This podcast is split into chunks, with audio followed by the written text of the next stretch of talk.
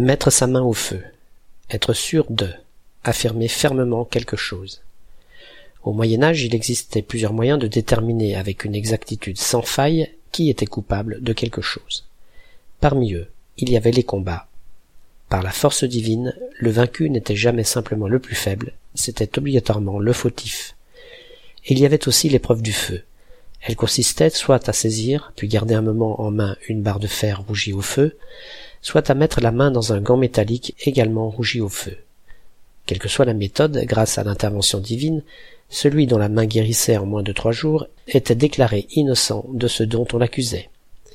C'est de cette épreuve redoutable qu'est née notre expression.